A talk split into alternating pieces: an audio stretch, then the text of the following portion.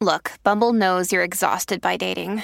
All the must not take yourself too seriously and 6 1 since that matters. And what do I even say other than hey?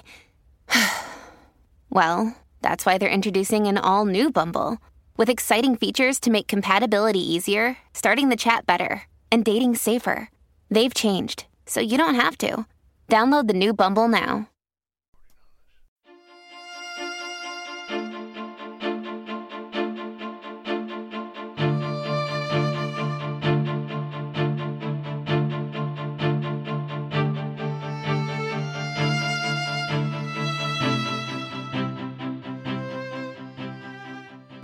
Welcome, everyone, to the new 1001 Sherlock Holmes Stories podcast.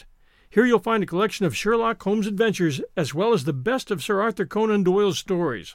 Some from our archives at 1001 Classic Short Stories and 1001 Stories for the Road, and some newly produced, all here for your entertainment.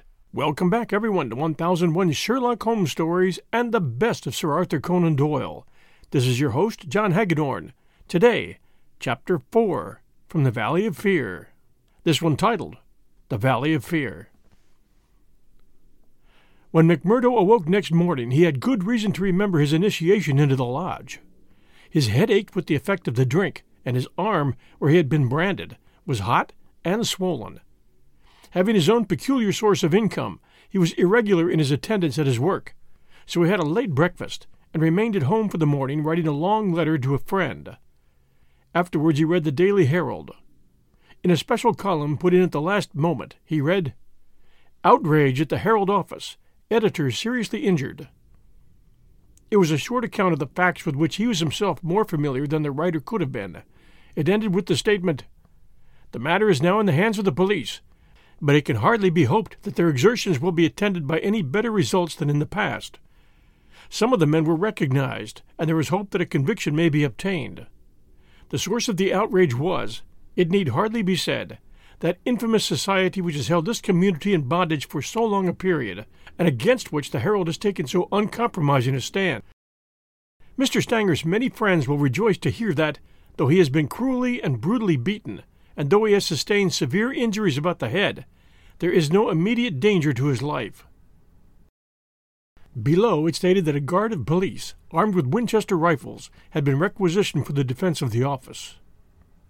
McMurdo had laid down the paper and was lighting his pipe with a hand which was shaky from the excesses of the previous evening, when there was a knock outside, and his landlady brought to him a note which had just been handed in by a lad. It was unsigned, and ran thus I should wish to speak to you, but would rather not do so in your house. You will find me beside the flagstaff upon Miller Hill. If you will come there now, I have something which it is important for you to hear and for me to say. McMurdo read the note twice with the utmost surprise, for he could not imagine what it meant or who was the author of it. Had it been in a feminine hand, he might have imagined that it was the beginning of one of those adventures which had been familiar enough in his past life. But it was the writing of a man, and of a well educated one, too. Finally, after some hesitation, he determined to see the matter through. Miller Hill is an ill kept public park in the very center of the town. In summer, it is a favorite resort of the people, but in winter it is desolate enough. From the top of it one has a view not only of the whole straggling, grimy town, but of the winding valley beneath, with its scattered mines and factories blackening the snow on each side of it, and of the wooded and white-capped ranges flanking it. McMurdo strolled up the winding path hedged in with evergreens until he reached the deserted restaurant which forms the center of summer gaiety. Beside it was a bare flagstaff, and underneath it a man, his hat drawn down and the collar of his overcoat turned up. When he turned his face, McMurdo saw that it was Brother Morris, he who had incurred the anger of the bodymaster the night before. The lodge sign was given and exchanged as they met.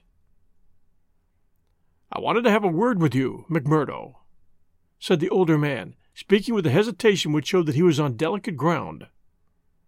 It was kind of you to come. Why did you not put your name to the note? One has to be cautious, mister. One never knows in times like these how a thing may come back to one. One never knows either who to trust or who not to trust. Surely one may trust brothers of the lodge. No, no, not always. cried Morris with vehemence. Whatever we say, even what we think, seems to go back to that man McGinty. Look here, said McMurdo sternly. It was only last night, as you know well, that I swore good faith to our bodymaster. Would you be asking me to break my oath? if that is the view you take, said Morris sadly, I can only say that I am sorry I gave you the trouble to come and meet me. Things have come to a bad pass when two free citizens cannot speak their thoughts to each other. McMurdo, who had been watching his companion very narrowly, relaxed somewhat in his bearing. I spoke for myself only, said he. I am a newcomer, as you know, and I am strange to it all. It is not for me to open my mouth, Mr. Morris, and if you think well to say anything to me, I am here to hear it. And to take it back to Boss McGinty? said Morris bitterly. Indeed, then, you do me injustice there, cried McMurdo. For myself, I am loyal to the lodge, and so I tell you straight. But I would be a poor creature if I were to repeat to any other what you might say to me in confidence. It will go no further than me. Trust me, though I warn you that you may get neither help nor sympathy. I've given up looking for either the one or the other, said Morris.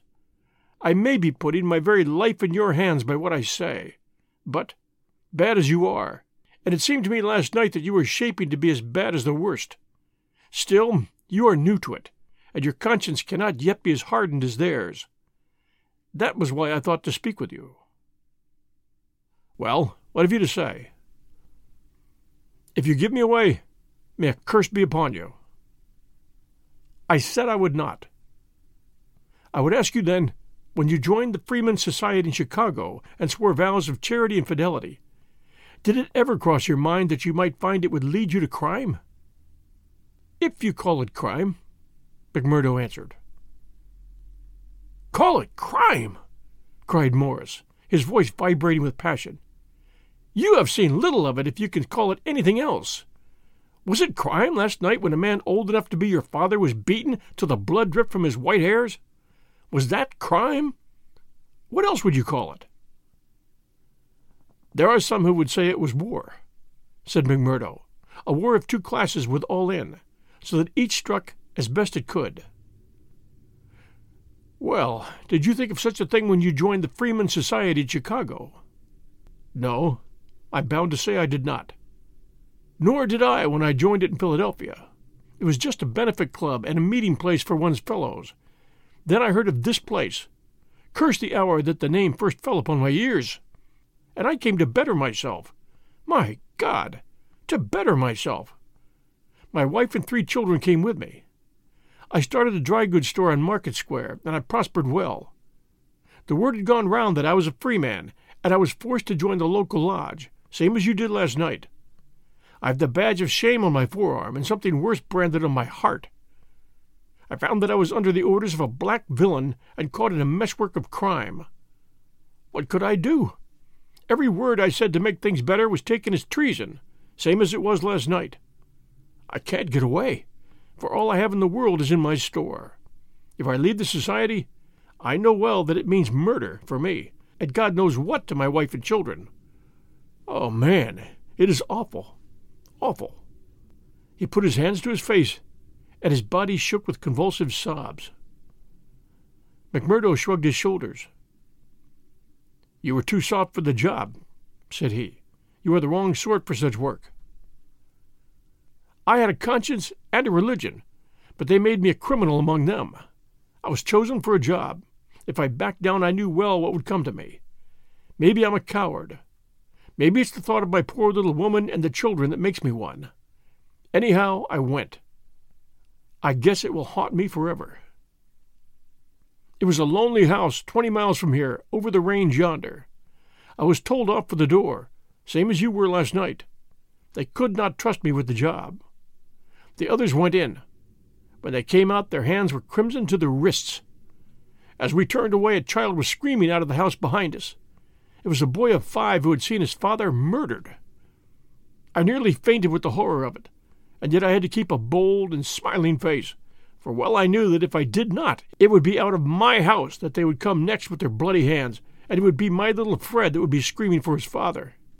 But I was a criminal then, part sharer in a murder, lost forever in this world, and lost also in the next. I'm a good Catholic, but the priest would have no word with me when he heard I was a Scowrer, and I am excommunicated from my faith. And that's how it stands with me.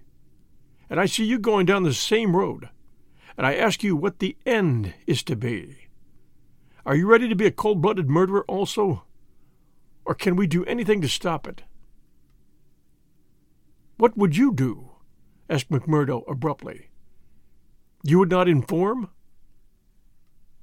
God forbid! cried Morris. Sure, the very thought would cost me my life. That's well, said McMurdo. I'm thinking that you are a weak man and that you make too much of the matter. Too much? Wait till you've lived here longer. Look down that valley. You see the cloud of a hundred chimneys that overshadows it. I'd tell you that the cloud of murder hangs thicker and lower than that over the heads of the people. It is the valley of fear, the valley of death. The terror is in the hearts of the people from the dusk till the dawn. Just wait, young man, and you'll learn for yourself. Well, I'll let you know what I think when I've seen more, said McMurdo carelessly. What is very clear is that you are not the man for the place, and that the sooner you sell out, if you only get a dime for every dollar for what the business is worth, the better it will be for you. What you have said is safe with me. But by gar, if I thought you were an informer. No, no, cried Morris piteously. Then let it rest at that. I'll bear what you have said in mind, and maybe some day I'll come back to it. I expect you meant kindly by speaking to me like this. Now I'll be getting home. One word before you go, said Morris.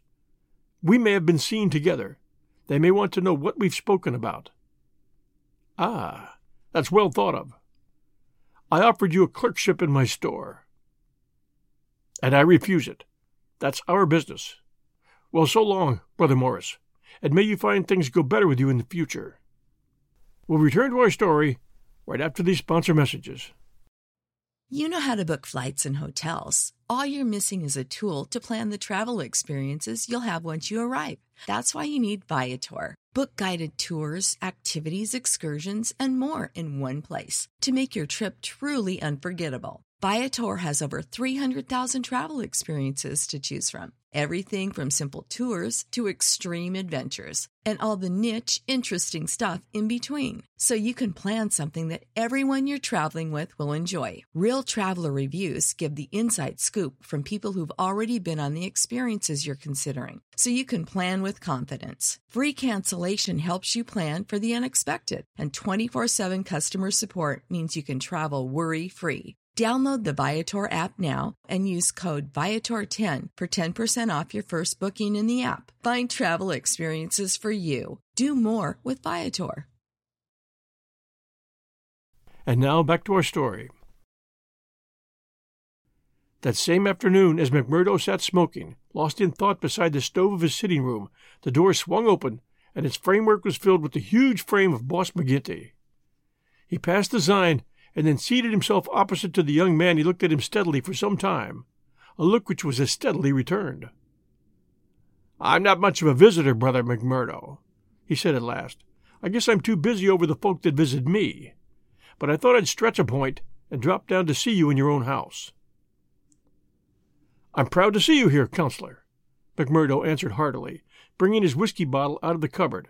It's an honor that I had not expected. How's the arm? Asked the boss. McMurdo made a wry face.